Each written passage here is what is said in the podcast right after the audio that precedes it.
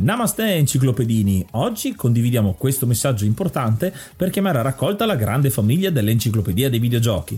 È passato ormai qualche anno dalla nascita del progetto e per continuare a creare contenuto abbiamo tanto bisogno di voi. Il computer con il quale realizziamo tutto il materiale dell'Enciclopedia dei Videogiochi, dal podcast alle grafiche, ai video, alle dirette, eccetera, dopo dodici anni di onorato e fedele servizio ci sta abbandonando con una rapidità preoccupante che ha reso quasi impossibile continuare a creare contenuti. Quindi, se volete, potete contribuire dandoci una mano andando su enciclopedia dei videogiochi punto it e cliccando supporta il progetto. Ogni donazione ci permetterà di sostituire l'attrezzatura fondamentale e necessaria a tenere viva l'enciclopedia. Crediamo che l'unione faccia la forza ed in questo momento ne abbiamo proprio bisogno. Da cinque anni cerchiamo di regalare emozioni, condivisione, informazione su un tema a tutti noi tanto caro, i videogiochi. Grazie a voi potremo continuare a farlo senza il rischio di dover fermare tutto il nostro malgrado.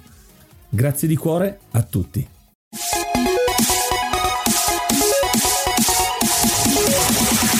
Namaste, benvenuti ad un nuovo episodio dell'Enciclopedia dei Videogiochi. Io sono Ace. E io sono Yuga e nel podcast di oggi parleremo di Monkey Island due, LeChuck's Revenge. Ma prima di cominciare parliamo anche di qualche news. La news è che questo è un altro degli episodi con ospite. Ci abbiamo messo un bel po' per capire che ospite invitare per Monkey Island due. Abbiamo già trattato Monkey Island uno con un veterano del genere come Vanak, che è uno dei nostri ascoltatori più affezionati, e mi è balenata in mente l'idea di una persona che ha un nome che ricorda molto quello della serie di Monkey Island. Abbiamo con noi Michele Giardi, conosciuto come Mighty Pirate. Benvenuto. Grazie dell'invito, ciao a tutti, è un piacere essere qui per parlare del mio gioco preferito di sempre. Avete fatto benissimo ad invitarmi. Monkey Island due, io adoro in generale tutta la saga di Monkey Island, la rigioco in continuazione, la conosco a memoria. Monkey Island due è il mio preferito di sempre, quindi sono veramente felice di essere qui. Quindi abbiamo beccato proprio quello giusto. Avevamo intenzione di dedicare una puntata appunto per ciascuno delle avventure grafiche. Abbiamo fatto Zack McCracken, abbiamo fatto, se non Grandi. mi ricordo male, anche Indiana Jones Fate of Atlantis dovrebbe essere già uscita, eh. se no taglierò questa cosa.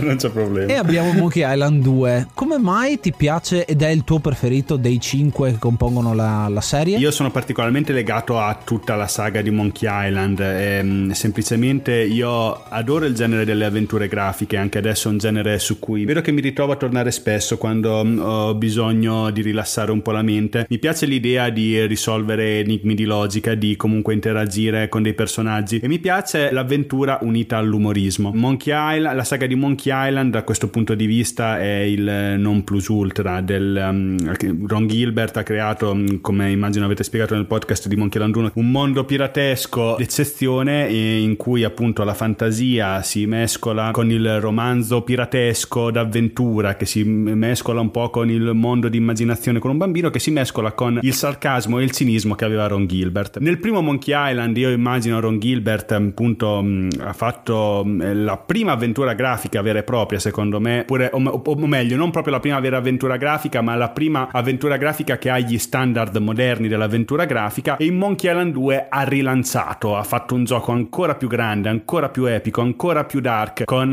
uno dei primi giochi con la grafica scansionata che all'epoca era innovativa, ma l'esplorazione viene amplificata. In Monkey Island uno c'era un'isola, Monkey Island due te ne mette tre, c'era uno scontrino finale con LeChuck che ti dava un pugno, in Monkey Island due c'è uno scontro finale con LeChuck zombie, atmosfera horror, ti senti la pressione di LeChuck sul collo man mano che vai avanti, gli enigmi sono belli, le battute sono fantastiche, e adoro il vestito di Guybrush Threepwood. Monkey Island due, io adoro Guybrush Threepwood, adoro il mondo di Monkey Island Island, adoro le avventure grafiche, e Monkey Island due forse per alcuni non è la migliore avventura grafica di tutti i tempi, dipende cosa si cerca in un'avventura grafica, appunto Green Fandango per qualcuno è meglio, per qualcuno è meglio Indiana Jones and the Fate of Atlantis. Io per quanto amo appunto l'umorismo misto all'avventura, misto all'esplorazione, misto al mondo che ha creato Ron Gilbert, che è bellissimo da visitare, adoro Monkey Island due. E oltre a tutto quello che hai detto, che vedremo anche nel dettaglio nel podcast, non dobbiamo dimenticare la colonna sonora con il tema principale di Monkey Island, che ci andremo anche a ascoltare, anzi in becco con "E ora un po' di musica".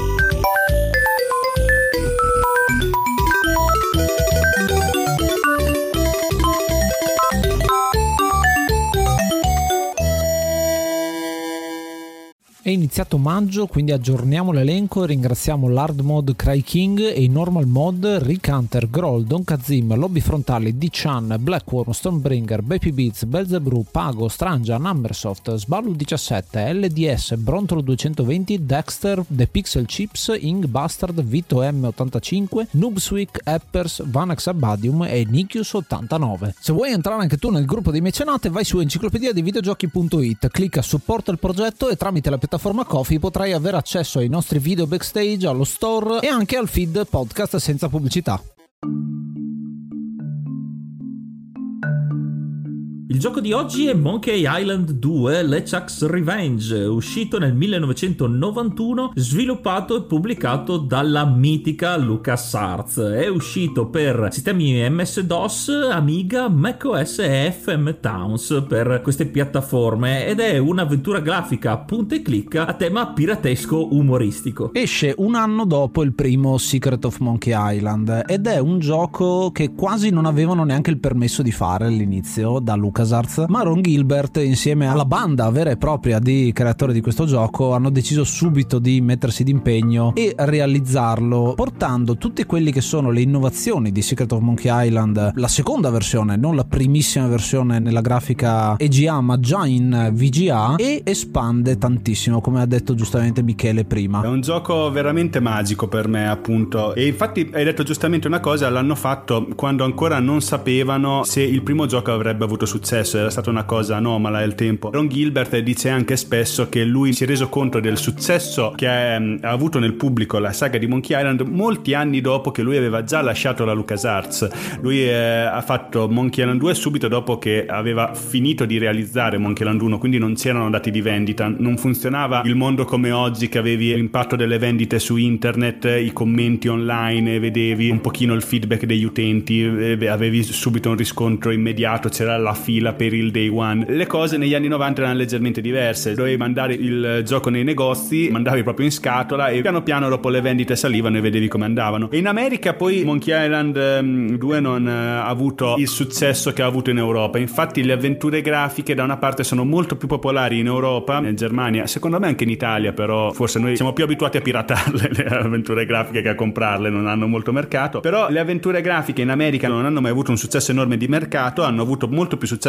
quelle della Sierra. Il gioco di Monkey Island è diventato un mito in Europa e dopo successivamente è stato recuperato anche in America, e con gli anni un mito che cresce sempre di più e viene apprezzato sempre di più. Io penso sempre che Ron Gilbert con il primo Monkey Island si è divertito tantissimo a sperimentare e penso che forse lui è anche più affezionato al primo Monkey Island, ma nel secondo si è divertito a rilanciare, appunto perché come ho detto prima tutto quello che c'era nel primo viene amplificato e poi comunque c'è tutta un'atmosfera dark, horror soprattutto. Nel primo c'era qualche accenno di di voodoo, di magia voodoo, di fantasmi. Qui diventa tutto molto più dark, appunto, come dicevo, con Guybrush che va anche a scavare nelle tombe, con eh, bambole voodoo, eh, isole con atmosfera notturna, con eh, LeChuck che prima magari voleva rapire il governatore, ora vuole solo uccidere Guybrush. eh. LeChuck è brutto, è un cadavere in putrefazione, e tu eh, senti questo cadavere che ti perseguita. Se tu man mano che vai avanti nel gioco vedi delle cutscene di LeChuck che ti sta cercando, che ti sta inseguendo, che ti vuole uccidere, e quando ti trova è veramente dura, perché comunque c'è una parte nella fortezza che è difficilissima da evadere, e poi anche lo scontro finale è angosciante. Lo scontro finale, anche oggi se mi rigioco Monkey Island due, LeChuck è in grado legittimamente di farmi saltare dalla sedia, perché è, è, è impressionante. Io veramente, poi non, non abbiamo detto neanche di Stan di, del gioco, cioè penso che dovremmo fare, ci arriveremo, cioè ci sono tantissime cose stupende in Monkey Island due. Ma guarda, io, io inizierei con una cosa che hai detto tra le tante, ma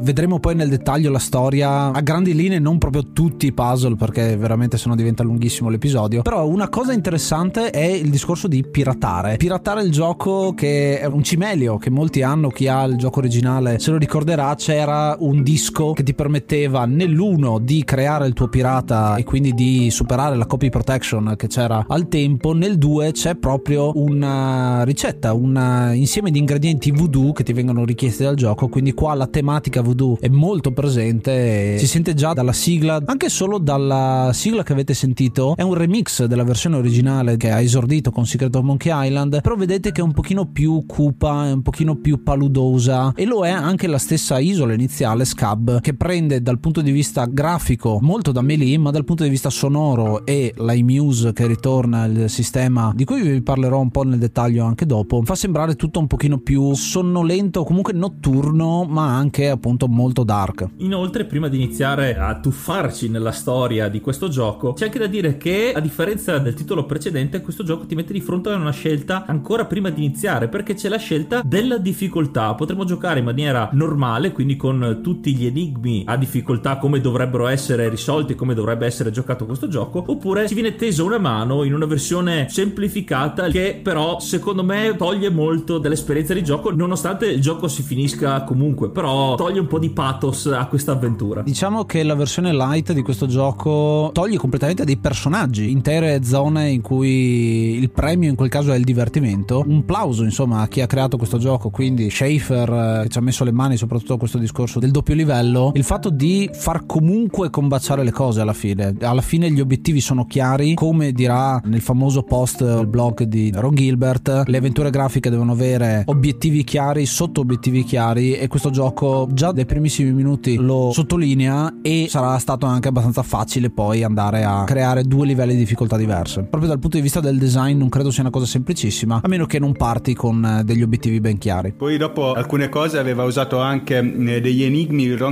ha sempre detto che erano stati scartati da Monkey Island uno appunto, e non ha mai spiegato quali, ma io sospetto il ratto in cucina è una cosa che veniva da Monkey Island uno appunto, che mm-hmm. c'era quel ratto che girava nel primo gioco, che non ci si faceva niente. Nel secondo gioco lo mettiamo appunto in cucina, forse era quello uno degli enigmi scartati che poi dopo sono stati riutilizzati. E tra l'altro è esattamente lo stesso ratto perché sì sì sì sì sì sì è fantastico, con gli uomini di bassa morale pirati. E avete menzionato giustamente l'iMuse appunto, che parlando di parte tecnica, parlando anche del discorso di rilancio che facevo prima, in Monkey Island due c'è una cosa straordinaria, che ci sono le musiche in ogni livello con un sistema che riesce a passare da un tema all'altro man mano che si cambia ambiente. È una cosa innovativissima, e in Monkey Island uno avevamo musica in pochi ambienti, non in tanti, e appunto in Monkey Island due invece arriviamo con la musica di Michael Land, compositore straordinario, sarà legato eternamente a Monkey Island. Per me appunto non è Monkey Island se non ha la musica di Michael Land. È fantastico anche da quel punto di vista. E poi, come dicevo prima, gli enigmi sono tantissimi, sono tosti, e poi comunque non è neanche un gioco che è lineare appunto. Ron dà sempre dei sotto obiettivi, nel senso dà un obiettivo finale con dei sotto obiettivi. Nella prima parte di Monkey Island due bisogna fare una bambola voodoo, ok, per la bambola voodoo ci vogliono quattro ingredienti, poi dopo bisogna trovare il tesoro di Big Whoop, ci vogliono quattro pezzi di mappa, e tu puoi scegliere quale ingrediente prendere della bambola voodoo a tua discrezione, su quale enigma lavorare, vari percorsi, quello che intendo dire, per raggiungere i vari ingredienti della bambola voodoo tu o per raggiungere i vari pezzi di mappa, e sono percorsi che si possono fare in ordine sparso e diversi ogni volta che ci si rigioca. Ci sono anche oggi tantissime avventure grafiche che hanno dei percorsi statici. Io mi capita di giocare a delle avventure grafiche moderne, ovviamente non, non dico nomi, ma che vedi che sei obbligato a fare un certo percorso per arrivare ad un certo obiettivo e eh, non hai la varietà di esplorare che ti ha dato Ron Gilbert. Quindi io Monkey Island due lo ritengo ancora superiore a tantissime avventure grafiche che escono oggi. In un certo senso, se facciamo un attimo la citazione al primo episodio di Secret of Monkey Island, c'erano già queste situazioni in cui potevi scegliere quale obiettivo, in che ordine farlo. Qui in realtà abbiamo più isole, che è una grossa apertura nel gioco. Nell'uno c'erano le tre prove, le famose tre prove per diventare un pirata. Quelle vanno fatte in un certo ordine, ma il gioco ti porta un pochino per mano a mettere sempre una dopo le altre, proprio perché va a collegarsi poi con la storia. Andiamo a rubare l'idolo come ultima delle tre prove, proprio perché poi si collega con la storia. Ron giustamente questa cosa la faceva già in Monkey Island uno, ma appunto questa è anche la sua grande innovazione. Appunto voi menzionavate il suo documento sulle avventure grafiche, le gabbie aperte, no? Appunto, che lui diceva non ragionare il gioco per gabbie, fai in modo che tu possa passare da una gabbia all'altra praticamente per raggiungere i tuoi obiettivi. E Monkey Island due viene rilanciata con la cosa delle isole e fai in modo che tu debba andare in ogni isola per forza, devi fare per ogni enigma, tu devi esplorare le tre isole diverse per ogni pezzo di mappa. Nella seconda parte tu per arrivare ad ogni pezzo di mappa devi per forza esplorare le tre isole, appunto ti spinge all'esplorazione, ti spinge a vedere quel mondo. Un'altra innovazione che ha Monkey Island due è che è il primo gioco della LucasArts a usare gli sfondi scannerizzati. È una tecnica che era già in uso dai giochi della Sierra, la storica li- rivale della Lucas. In questo caso Monkey Island si fa la gioia dei giocatori che volevano questo tipo di grafica, perché cominciamo ad avere anche una certa necessità a avere anche una grafica di un certo livello, e quindi con questo gioco un'ulteriore innovazione. Curioso che la LucasArts adotti una tecnica usata già dalla Sierra, visto che le due non perdono occasione negli stessi giochi di prendersi in giro a vicenda. Come sappiamo, i giochi della Lucas prendono in giro la Sierra perché nei giochi della Sierra si può effettivamente avere un game over, morire, mentre ad esempio in Monkey Island non si può, a meno che non si faccia una cosa speciale e che scimmiotta proprio i giochi della rivale. Io direi anche una cosa che nel lungo termine ha vinto comunque la Lucas, perché oggi è veramente difficile concepire un'avventura grafica in cui si muore, cioè anche se si muore di solito, penso ai Broken Sword, hai comunque delle opzioni per tornare indietro comunque o per risistemare le cose, che non ti blocchi nel gioco, non ti blocchi a fine gioco perché non hai raccolto una cosa nel primo scenario.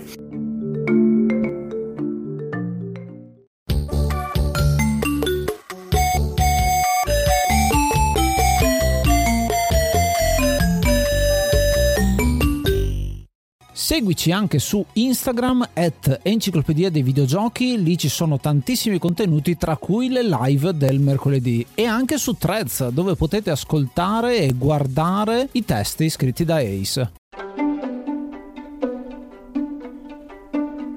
Entriamo un po' nel dettaglio della storia. Noi vi avvisiamo che ci sarà qualche spoiler, soprattutto nella parte finale, quindi vi avvisiamo in tempo, ecco. La nostra storia inizia in una situazione subito di pericolo, perché vediamo Guybrush appeso in una voragine eh, con un forziere in mano. Lo vediamo in difficoltà finché non arriva Elaine, personaggio che abbiamo trovato anche nel primo gioco, che ovviamente gli chiede come mai, cosa fa lì, e quindi il gioco, come un cliché da un film, comincia con il racconto. Quindi noi gran parte del gioco lo passeremo come flashback, dove Guybrush racconta quello che gli è successo. Lo vediamo ormai festeggiante dopo aver sconfitto LeChuck nel primo gioco raccontare a dei pirati le sue gesta, anche pompando ovviamente per farsi bello, solo che i pirati sono anche stufi perché Guybrush lo racconta da molto, e quindi Guybrush, per riavere l'interesse o comunque per darci anche il plot del, del gioco, dirà che adesso il suo nuovo obiettivo è quello di trovare il più grande tesoro dei pirati, ovvero il Big Whoop. Un obiettivo chiaro immediatamente, e succederà anche qualcosa di inaspettato. Abbiamo già un inventario pieno pieno di soldi, perché i soldi Guybrush li ha fatti, e ci fa capire insomma che è passato un po' di tempo. Secondo alcuni calcoli è passato un anno più o meno da quando ha ucciso LeChuck la prima volta, perché c'è una battuta più avanti dove dirà che avrà diciannove anni, per poi correggersi dicendo ventuno. Questo succede nella biblioteca, quando fa la tessera della biblioteca. Ma una cosa interessante è che pone questo obiettivo Big Whoop, ha un sacco di soldi in tasca, ma quasi immediatamente abbiamo l'introduzione di Largo La Grande, questo personaggio che è il bullo dell'isola di Scab. L'isola di Scab, ricordiamo, è un'isola che non ha governatori, è governata completamente dai pirati, non c'è polizia, non c'è nient'altro, e questo Largo ci prenderà letteralmente per una gamba e scuoterà fin quando non ci ruberà tutti quanti i soldi. È il bullo del posto, il mafioso, chiamatelo un po' come volete, perché tutti gli vogliono male, c'ha un tema che è fantastico, lo seguirà per tutte le scene dove lo troviamo, ed è una ventata molto fresca, perché mentre in Secret of Monkey Island c'era LeChuck che era il cattivo e basta, qui abbiamo un cattivo intermedio, un sub boss, chiamalo così, che è comunque legato in qualche modo a LeChuck perché lavora per lui, ma devo dire che è un ottimo inizio, con un bel pugno in faccia a Guybrush che dovrà cercare di recuperare. Sì, forse se volessimo essere esatti, LeChuck era lo stesso sub boss in Monkey Island uno, perché comunque avevi un Fester Shinetop, esatto, che poi dopo si rivelava essere LeChuck. Però sì, effettivamente è vero, è anche un bellissimo personaggio che mi spiace che non sia tornato in giochi successivi, Largo La Grande, onestamente. Questo gioco Guybrush è, parti da un piccolo obiettivo, che si tratta di liberarsi della città da Largo La Grande, e Largo La Grande si scoprirà essere il braccio destro di LeChuck ed ha la possibilità di resuscitarlo, e dopo è lì che inizia il vero e proprio gioco, appunto, quando um, Largo La Grande, fra l'altro per colpa di Guybrush, riesce a riportare in vita LeChuck. Per Guybrush sono cavoli amari, diciamo, e deve assolutamente trovare il tesoro di Big Whoop per riuscire a contrastarlo comunque. E per trovare il tesoro di Big Whoop occorre radunare i quattro pezzi di mappa che la ciurma del capitano Marley aveva disperso in tre isole, appunto, che oltre alla Scab che hai già menzionato ci sono anche Booty e c'è Fat Island, che sono tre isole che sono tutte molto diverse, appunto, perché Scab ha una, aveva una sorta di regime dittatoriale con Largo, poi comunque anche un po' anarchico, perché Largo aveva turbato l'equilibrio, prima erano anarchici, poi Largo aveva turbato l'equilibrio. Booty Island, l'isola del carnevale, della festa, del divertimento, e Fat invece proprio dittatoriale, regime fascista con eh, il capo che eh, comanda tutto. E Guybrush si diverte di steggiare in questi tre ambienti diversi per trovare il tesoro di Big Whoop e sconfiggere definitivamente LeChuck, ma a Guybrush le cose non vanno mai bene, quindi le cose si complicano andando avanti. Ecco, già il tema del voodoo che avevamo introdotto qui parte subito, perché il nostro scopo iniziale è creare la bambolina di Largo La Grande, e qui c'è il ritorno del personaggio della signora voodoo, che ritroviamo, ci darà le istruzioni per come fare, e conosceremo anche un piccolo personaggio, Wally il cartografo, che ci sarà molto utile, perché noi, ritrovando i pezzi della mappa, ovviamente ci sarà di molto aiuto, perché noi non lo sappiamo fare. Una cosa di questi enigmi che succedono nella città di Woodtick, che è questa, secondo me è bellissima a vedersi, perché è una città fatta di barche, molto interessante, e qua l'iMuse è fantastico, perché c'è un tema unico per tutta la città, ma quando entriamo nei singoli negozi, che sono ad esempio il falegname, c'è cioè un carpentiere, sentiremo il suono che modifica, e cominciano ad esserci dei suoni di martelli e chiodi all'interno della stessa canzone. Quando andremo dal cartografo sentiremo qualcosina sul viaggiare, quindi onde del mare e bussole che girano, comunque suoni che ricordano il viaggiare, e così via tutti quanti gli altri. Quando andiamo nel bar, ad esempio, c'è il pianoforte che suona, e questo viene integrato all'interno della musica stessa, senza soluzione di continuità. Una cosa fantastica. Ma una cosa che ho notato che è molto diversa, ed è un'altra delle impronte che ha questo gioco, è che gli enigmi sono risolvibili facendo passare Guybrush come un mascalzone, diciamola semplicemente. Mentre nell'uno è molto molto naive, e quasi tutte le soluzioni sono verso l'avventura, diciamo piratesca, e quindi è un bambino che si trova a scimmiottare il pirata, tra l'altro scimmiottare Monkey Island.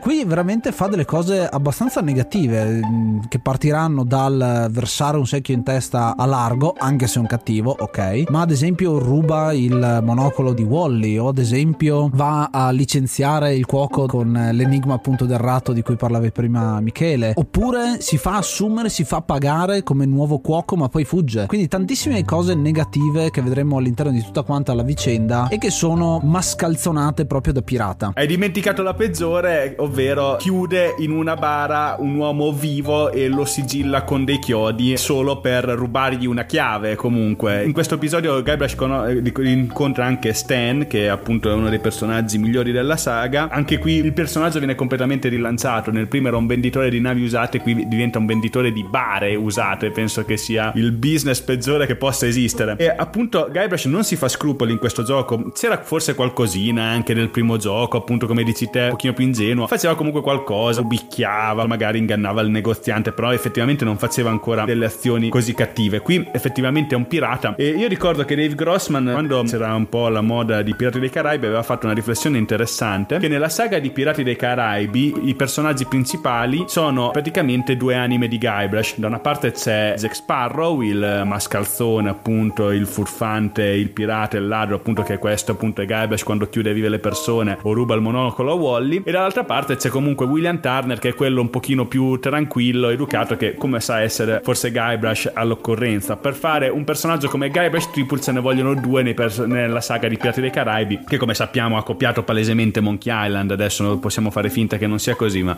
ovviamente è quella. È una specie di Inception, perché Monkey Island, la saga di Monkey Island è naturalmente presa di ispirazione per la giostra dei Pirati dei Caraibi a Disneyland, e quindi poi il film che prende da Monkey Island, che prende dalla giostra di Pirati dei Caraibi, è un bel intreccio. C'è da dire però, io un po' capisco Guybrush, perché è partito con l'obiettivo di diventare un temibile pirata, adesso è effettivamente un temibile pirata, e quindi perché non fare cose da pirati? Quindi si è immedesimato bene, ha imparato come si fa, e si sposa anche con, come dicevi all'inizio, anche col tono un po' più dark, un po' più scuro di questo secondo capitolo. A proposito di eh, Pirati dei Caraibi e della giostra, da cui entrambi il film e questo Monkey Island traggono l'ispirazione, comunque si, si, si copiano a vicenda, dipende da chi è uscito prima fondamentalmente. C'è un enigma molto particolare, ci tengo a citarlo, è quello del cane con la chiave. A un certo punto verremo arrestati, appena arrivati a Fat veniamo arrestati direttamente dalla guardia, che tra l'altro è bellissimo secondo me quel personaggio, come si vede visivamente, perché sembra, c'ha l'elmetto del conquistadore. Ma la cosa interessante è che veniamo privati praticamente di tutto il nostro inventario, finiamo in prigione, e qui c'è un'altra cosa molto interessante di Ron Gilbert, perché l'enigma si può risolvere con quello che hai in quella scena. Sei all'interno della cella, c'è un cane che ha la chiave in bocca e noi dovremmo andare a rubare un osso da dare al cane, e il cane ci darà la chiave. Questa azione esatta c'è proprio all'interno della giostra, uguale identica, e lo stesso Pirati dei Caraibi, il film con Jack Sparrow quando si trova in prigione, citerà la stessa identica situazione. Quindi molto interessante come ci sia questo rimando continuo, ma sottolineato dal punto di vista del videogioco, come noi senza inventario riusciamo a risolvere, e non possiamo fare game over anche qua, nel senso che siamo bloccati. Possiamo ad esempio prendere un legnetto e lanciare il legnetto al cane, ma quello che succede è che il cane semplicemente te lo riporta indietro, perché è un cane, quindi ti riporta indietro il legnetto, e quindi puoi riprovare quante volte vuoi finché non trovi la soluzione corretta. Verissimo, appunto questo è il game design perfetto di Ron. E poi, come avete detto prima, nella storia un flashback, quindi Ron ha messo anche qualche piccolo ammortizzatore nel caso si voglia uccidere Guybrush, appunto perché eh, sembra impossibile, ma in realtà eh, ci sono dei modi per uccidere Guybrush. Appunto in Monkey Island uno bastava farlo stare in acqua per più di dieci minuti, qui se lo si fa stare in acqua per più di dieci minuti eh, c'è una cutscene con eh, Elaine che dice: come fai ad essere morto ed essere qui a raccontarmi la storia? E allora si ritorna indietro e si riprende l'enigma da dove si era lasciato. Tra l'altro torna indietro proprio con il rewind del tutto, nel senso che Guybrush ritorna sulla nave e si ributterà rifacendo la scena. L'ho trovato su YouTube, l'unico modo che c'è per rimanere bloccati in Monkey Island due, eh, su YouTube l'hanno studiato, ma non, non è arrivato sicuramente alcun giocatore se non lo si vuole fare per forza, sarebbe, ho visto questa è una curiosità, eh, lucidare cinquemila volte la gamba del, degli uomini di bassa morale pirati, prendono i cinquemila pezzi da otto lì, così non bisogna più guadagnarseli con la targa dello sputo, e quando si arriva alla fortezza di LeChuck si rimane bloccati. Però appunto so- ah, vedi, vedi. Però solo un pasto su YouTube ha provato a lucidare effettivamente cinquemila volte la gamba di legno per arrivare a tutto questo. In realtà nel gioco è impossibile bloccarsi, è impossibile morire, anzi a dire il vero appunto questa cosa del flashback, appunto come dicevo prima, che rende impossibile la morte, si interrompe solo in funzione del finale. Anche questo aggiunge più inquietudine al finale, uno scontro finale con eh, LeChuck, in cui sappiamo che si potrebbe anche morire eventualmente, perché non stiamo più raccontando la storia. Quando si arriva alla fine del gioco c'è una maggiore tensione. Poi dopo gli enigmi in Monkey Island due sono favolosi, è pensato un enigma bello, ne ricordo una, uno brutto invece, la chiave a scimmia, che è un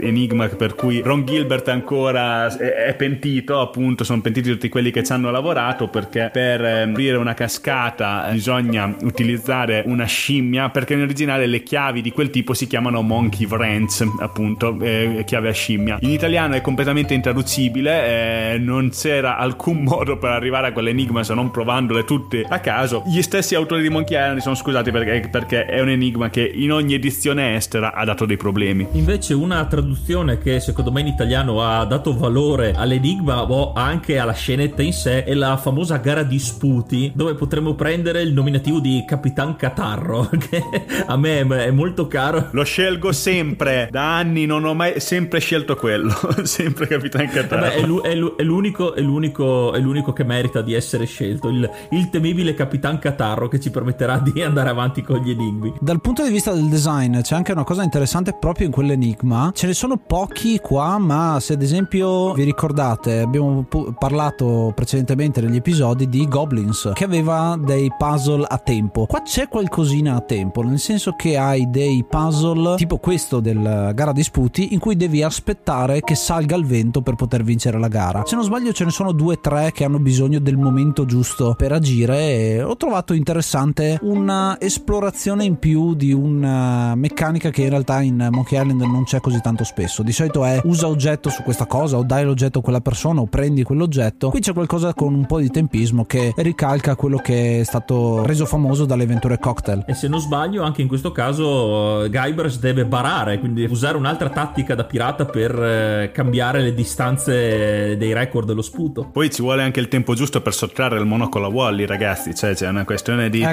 tempismo esatto, esatto. E poi anche comunque quando sei nello scontro finale la pressione è tanta, comunque c'è un certo tempo per elaborare la bambola, comunque c'è dare quel fazzoletto alle LeChuck nel finale è difficilissimo. Io anche oggi quando mm-mm. gioco a Monkey Island due è sempre una delle parti che mi dà più difficoltà, perché hai un tempo limitatissimo per riuscire a dargli quel fazzoletto, appunto. Ci tengo anche a citare un'altra cosa, di questo gioco è stata fatta una versione special, una special edition, così come nell'uno, ma a differenza dell'uno qua c'è un budget quando è stata fatta questa remastered o comunque special edition come viene chiamata, e si vede tanto la differenza. Uno, dal punto di vista grafico, la grafica è sempre moderna, quindi non più pixel art, ma le animazioni sono molto più studiate, molto meno legnose diciamo della versione originale. Ma una cosa che ho apprezzato tantissimo è proprio l'interfaccia, perché mentre nella versione originale Secret of Monkey Island, nella, nella special edition, lo scam diventa due diverse finestre, quella dell'inventario e quella delle azioni, e quindi devi rifare praticamente quello che è il sistema scam. Nella versione di questo Monkey Island due LeChuck's Revenge abbiamo qualcosa che assomiglia a quella che è l'interfaccia di Curse of Monkey Island, della maledizione, quindi con qualcosina di più integrato nel... molti si ricorderanno che in Curse of Monkey Island c'è il doblone con le variazioni, qua c'è qualcosa di simile ma fai meno movimento diciamo con il mouse, che ti serve soprattutto quando hai bisogno del tempismo, quindi il famoso enigma del fazzoletto dove hai poco tempo per andare a usarlo viene molto aiutato dall'interfaccia grafica. Dopo mille peripezie avremo recuperato i quattro pezzi della mappa per Big Whoop, e quindi andremo da Wally per farcela ricostruire, e intanto che lui lavorerà per farlo ci chiede di andargli a prendere una pozione d'amore da Miss Voodoo. Però anche qui cliché da film, nel momento in cui noi andiamo dalla signora Voodoo lei sente un disturbo nella forza, e lo dice proprio, sento un disturbo nella forza, una delle tantissime citazioni, in particolare anche Guerre Stellari, ma ce ne sono veramente tante come ci hanno abituato. Scopriremo che Wally ha finito sì la mappa, ma è stato rapito da Largo e dalle LeChuck assieme alla mappa, e quindi dovremmo andarlo a salvare, raggiungere il maniero, la fortezza di LeChuck, che avremo visto intervallata in vari momenti in cui recupereremo i pezzi di mappa. Ci saranno queste piccole cutscene dove vedremo LeChuck principalmente lamentarsi con Largo dei progressi di Guybrush, e per arrivarci sarà una cosa molto particolare perché ci sarà una cassa di spedizione, noi ci intrufoleremo dentro, sono ripiena di oggetti voodoo, e proprio vengono i fattorini eh, come i fattorini di Amazon che ci prendono e ci portano direttamente alla fortezza. Poi forse su quei fattorini è anche il punto in cui inizia a esserci qualcosa di strano, no? Appunto, cosa sono questi fattorini, perché la Voodoo Lady manda una cassa alle LeChuck, ma poi è strano anche perché questi fattorini dicono lo carichiamo nel camion, ed è lì che inizia un pochino ad incrinarsi qualcosa nel gioco, no? Che porterà anche al finale. Comunque la parte della fortezza di LeChuck è straordinaria, cioè respira un sacco di inquietudine comunque, perché tu ti trovi lì all'interno e non sai mai quando LeChuck potrà arrivare, comunque, perché ti aggiri lì dopo aver visto tutte le cutscene in cui LeChuck è in giro per quella fortezza, ti fa pensare ma arriva, non arriva, tanto che tu arrivi a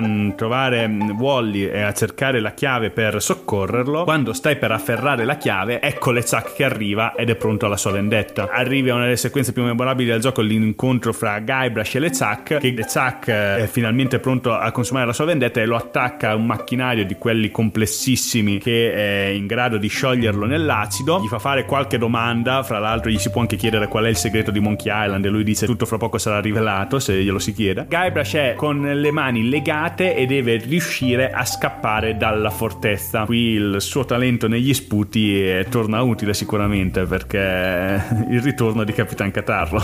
Ecco, qui ci terrei a fare una piccola parentesi, perché in questo macchinario dove veniamo intrappolati insieme a Wally, che ricorda molto The Incredible Machine o il programma Pictacora Switch giapponese, dove costruivano tutte queste, queste meccaniche complicatissime per fare cose veramente semplici, qui nella versione facile del gioco non ci affidiamo alla nostra abilità degli sputi di Capitan Catarro, perché nella versione facile non serve che facciamo quell'enigma e quindi possiamo non averlo fatto e non avere le competenze adeguate. In questo caso Wally ci proporrà un piano, ci chiede solo di chiudere gli occhi e ci pensa lui a risolvere tutto. Lo schermo diventa nero, vediamo i sottotitoli di Guybrush che non capisce cosa sta succedendo e sono scappati, e, e LeChuck si accorge che sono scappati e non ci viene fatto vedere come mai. Un aiuto decisivo ma molto in modo scanzonato a una situazione che in realtà avremmo dovuto risolvere in altra maniera. E dopo di questo, a prescindere dalla difficoltà che avremmo scelto, faremmo esplodere letteralmente la fortezza di LeChuck, perché ci saremmo nascosti nella stanza buia del magazzino della dinamite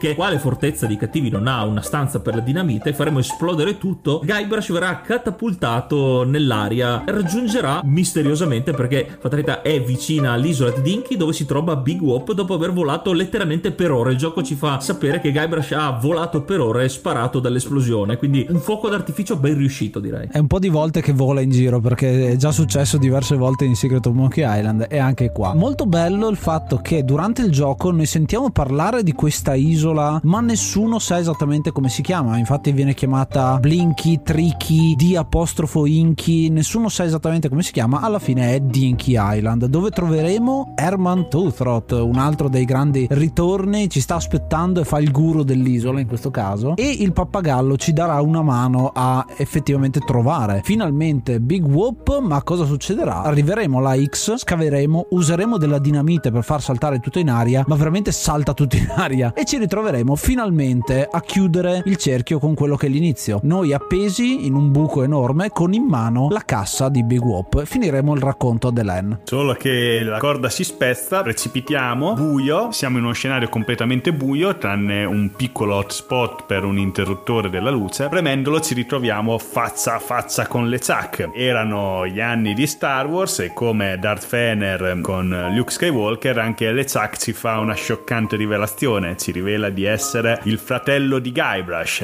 I am your brother, in originale io sono tuo fratello, e Guybrush no, non può essere vero, è impossibile, proprio citazione a Guerre Stellari a gogo. Non è l'unica sorpresa che ci ha portato LeChuck, ci ha portato anche una bambola voodoo di Guybrush. A questo punto parte lo scontro finale che menzionavo anche prima, con LeChuck che ha la sua bambola voodoo e noi che dobbiamo, per contrastarlo, creare la bambola voodoo di LeChuck. Dobbiamo, come avevamo fatto in precedenza per Largo, cercare tutte le componenti, qualcosa dell'osso, qualcosa del morto, qualcosa del liquido, qualcosa del tessuto, trovare tutte queste componenti mentre LeChuck ci insegue da una parte all'altra di questi scantinati. E anche questo ambiente in cui c'è lo scontro finale è strano, comunque servono delle stanze di manutenzione di un Luna Park, ci sono casse, c'è l'infermieria, anche aprendo il cofano di Big Whoop c'è un biglietto con scritto, e c'è questo scontro finale appunto un po' al cardiopalma, perché ci si aggira per questi scenari per cercando gli enigmi, ma non è più una situazione rilassata come era nel resto del gioco. Non siamo più liberi di esplorare gli scenari quando ci pare, boh, pensarci su. Se si rimane troppo in uno scenario, LeChuck arriva, ci sbuca dietro e ci trasporta in un'altra stanza torturandoci, però passo alla volta, un pezzo alla volta si riesce anche a, co- a costruire questa bambola voodoo di LeChuck. Qui nelle varie stanze che possiamo visitare per trovare i vari pezzi per costruire la bambola voodoo di LeChuck, hai citato l'infermieria. Qui è particolare perché troviamo due scheletri che Guybrush riconosce come gli scheletri dei suoi genitori, quindi un altro tassello che si va ad aggiungere alla rivelazione di LeChuck come nostro fratello, e che si rifà anche a un sogno che avremmo fatto, una visione che avremmo avuto durante il gioco, dove i nostri genitori ci danno un indizio canoro sul labirinto poi della fortezza di LeChuck. Molto bello, e i tasselli stranamente che si incassano tutti alla fine, quindi un sacco di informazioni, un sacco di rivelazioni scioccanti che però non possiamo effettivamente processare con calma, perché abbiamo appunto LeChuck che ci corre dietro, quindi abbiamo molta fretta per poterlo fare. Scena finale, avremo finalmente fatto questa bambola Voodoo prendendo le mutande dalle LeChuck, la barba, il teschio del papà, qualcosa del morto come viene detto, e il fazzoletto sporco che citavamo prima, costruiremo questa bambola e ad un certo punto avremo finalmente il coltello dalla parte del manico. Guybrush però dice ad un certo punto: cosa succede se stacco una gamba? Lo fa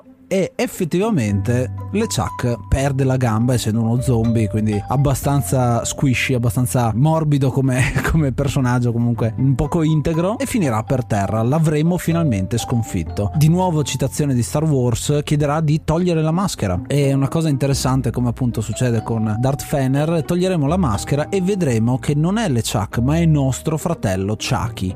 Pa, pa, pa. E qui ci troviamo in uno dei finali più strani della storia del videogioco, perché Chucky ci dice che i nostri genitori gli hanno chiesto di cercarci, di cercare Guybrush appunto, ci chiede di riattaccare la gamba alla bambola, si esce dallo scantinato e ci troviamo che siamo dei bambini, Guybrush è un bambino, LeChuck è un bambino, in un Luna Park di fronte ai nostri genitori che si erano visti anche nella sequenza onirica precedente. Non è chiaro perché ci si trova lì, infatti Guybrush stesso si fa delle domande, dice: io sono Guybrush Threepwood, mi pirata, cosa sta succedendo qua? I genitori sono, ci fanno una ramanzina perché siamo scappati da loro, però comunque alla fine ci invitano ad andare a fare un giro sul pazzo bucaniere rotante. Ci si avvicina verso questo pazzo bucaniere rotante, ma allo stesso tempo il piccolo Chucky, il nostro fratello, lancia verso lo schermo uno sguardo demoniaco alla LeChuck e così finisce il gioco, quindi con Guybrush che diventa un bambino in questo parco divertimenti. È un twist degno del dei film horror slasher, con tutti che credono che il finale sia finito per eh, al meglio, e abbiamo il twist del cattivo che in realtà non è non è caduto, non è morto. Dopo la rivelazione scopriamo che non è una vera e propria rivelazione, quindi non sappiamo effettivamente cosa stia succedendo. Ci sono tante teorie su questo finale, perché a alcuni è piaciuto, alcuni non è piaciuto, ed è un finale aperto ovviamente, che ha sempre detto: guardate, ci sarà un terzo Monkey Island da qualche parte che chiuderà il cerchio. Purtroppo non è stato così, nel senso che Ron Gilbert a questo punto non lavorerà più a Monkey Island, e la maledizione di Monkey Island, che è effettivamente il terzo, prenderà un'altra direzione, cercherà di giustificare, e lo farà anche in maniera abbastanza buona secondo me, anche difficile, perché c'era tantissima carne al fuoco in questo, in realtà in tutti e due i giochi precedenti, però c'è qualcosa che manca, diciamo, in questo finale. Molti l'hanno visto in maniera negativa. Se uno considera, adesso che abbiamo parlato sia dell'uno che del due, ci sono tantissimi elementi che fanno l'occhiolino al Luna Park. Ovviamente l'ispirazione è sempre Pirati dei Caraibi, la, la, la giostra di Disney World, ma ci sono tanti elementi. Avevamo il circo all'inizio, abbiamo tante volte che viene citato il circo, i pirati di Bassa,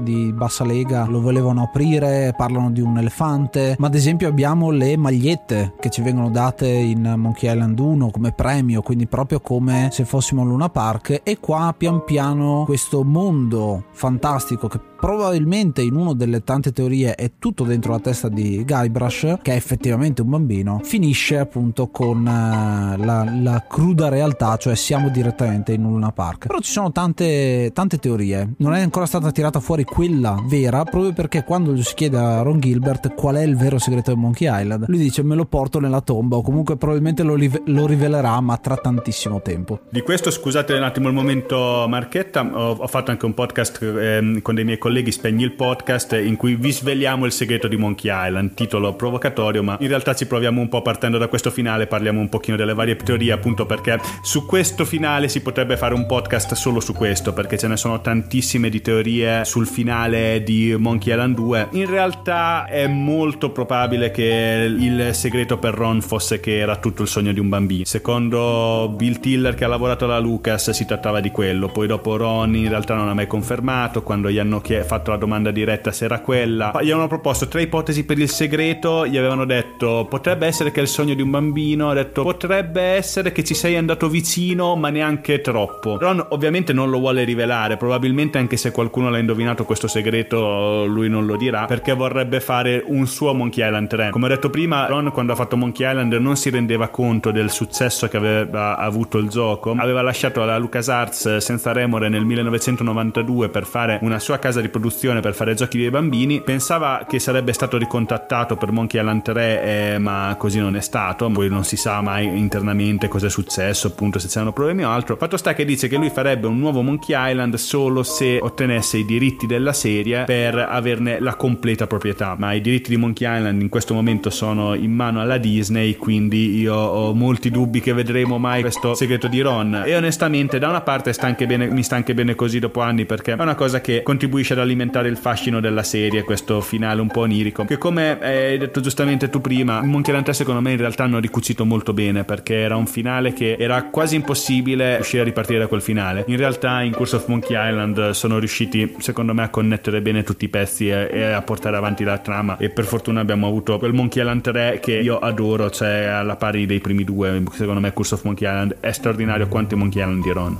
È stato anche per molti il primo Monkey Island eh, da giocare, soprattutto quelli della nostra generazione. Alcuni appunto hanno avuto la fortuna di poterlo giocare su DOS e Amiga, noi personalmente l'abbiamo giocato su Amiga, ma molti magari sono venuti a sapere de- di questa saga proprio con il terzo, perché è un pochino più mainstream, era più facile da ottenere, soprattutto in Italia era anche doppiato in italiano, quindi ancora più disponibile per tutti, e quindi insomma ci dedicheremo sicuramente a una puntata in cui lo analizzeremo nel dettaglio.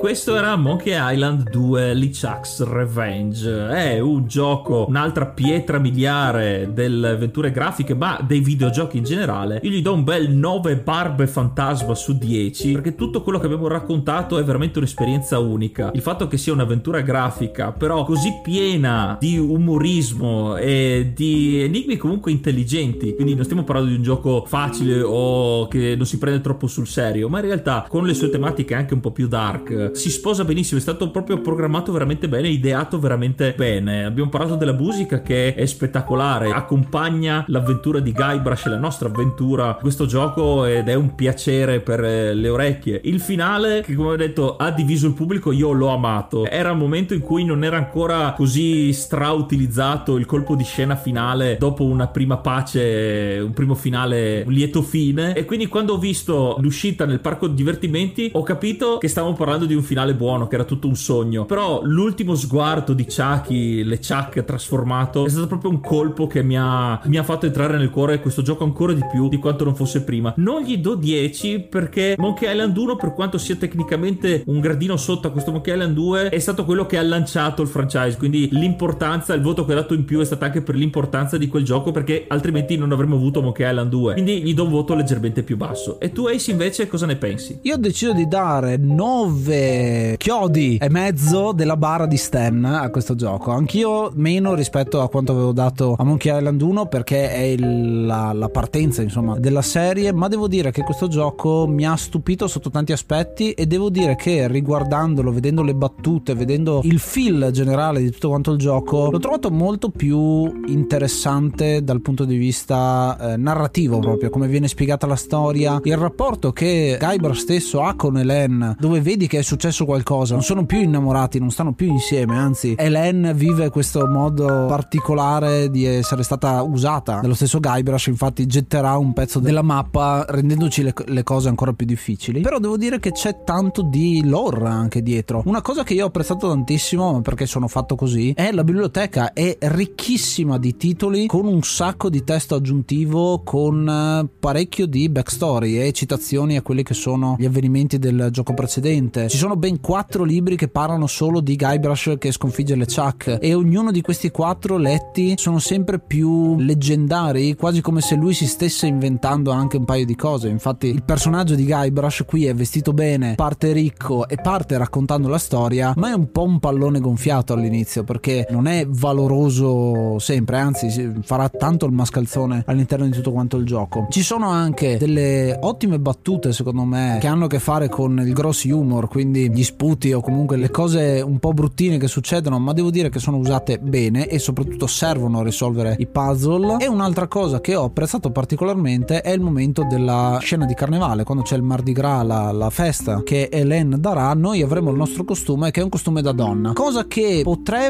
essere utilizzata per prendere in giro Guybrush, invece non è stato fatto assolutamente questo, anzi addirittura ci prenderemo i complimenti perché abbiamo dei bei stivali correlati e collegati senza nessun tipo di presa in giro, ed è una cosa che, se pensiamo all'inizio degli anni novanta, non era ancora così ben accettata questa cosa, e devo dire che è un po' progressista, lo è stato anche questo gioco. E tu Michele cosa dai? Io gli do dieci sputi di Capitan Catarro in faccia a Wally su dieci. È il mio gioco preferito di sempre Monkey Island due, e f- questo preclude anche la mia razionalità, forse se ci sono difetti tendo a non vederli perché è una delle mie esperienze preferite di sempre, un gioco in cui mi ritrovo periodicamente a tornare tutte le volte che io gioco a Monkey Island due, ma in, in realtà onestamente anche per ogni Monkey Island io esaurisco ogni opzione di dialogo, esamino tutto e risento tutto, mi devo sempre ristudiare tutte le battute a memoria, perché è questo che è fantastico di Ron Gilbert, è bellissimo esplorare. Ron ha sempre detto che per lui il vero protagonista nel gioco è l'ambiente, quindi ha sempre sen- cercato di fare giochi eh, sia Monkey Island uno come Monkey Island due, ma una filosofia che ha portato anche in altri titoli che ha fatto, di fare in modo che eh, il mondo fosse più ris- ricco e vasto possibile. E quindi quando si va in Monkey Island due, appunto già Monkey Island due è un'esperienza fantastica, ma Monkey Island due hai tre isole da visitare, è proprio tornare a un pezzo, per me è proprio una cosa sentimentale, tornare ad un pezzo di me stesso che eh, lascio lì e cui posso tornare quando voglio. Io adoro quel mondo, adoro quei personaggi, adoro il Guybrush di Monkey Island due, finalmente con la barba, finalmente con un vestito piratesco, cazzuto, bastardo, cattivo, proprio che non si fa scrupoli, è cinico, e, e ha anche un bell'arco di trasformazione, come hai giustamente menzionato tu. È un momento della vita di Guybrush in cui il tesoro è tutto per lui, voleva diventare un pirata e ora è diventato pirata a livello estremo, ma è proprio questo il bello, è il Guybrush che è al top della sua esperienza, si mette a cercare un tesoro, entra nelle case di tutti, truffa tutti, eh, frega tutti, non si fa scrupoli per nessuno. Io adoro Monkey Island due, secondo me è l'avventura grafica migliore che ci sia, e adoro anche il suo finale nonostante tutto, perché siamo ancora a discuterne qui ancora oggi, per quanto sia controverso. Appunto Ron ha sempre detto che il finale perfetto per lui è un finale che si ama o si odia, e molti odiano il finale di Monkey Island due un po' per questa stranezza che ha, però noi oggi siamo ancora qui a parlare del finale di un gioco del millenovecentonovantadue, di quello che potrebbe significare, e questa è la potenza di un gioco come Monkey Island due, che ancora oggi ci fa ancora parlare, ci fa ancora discutere.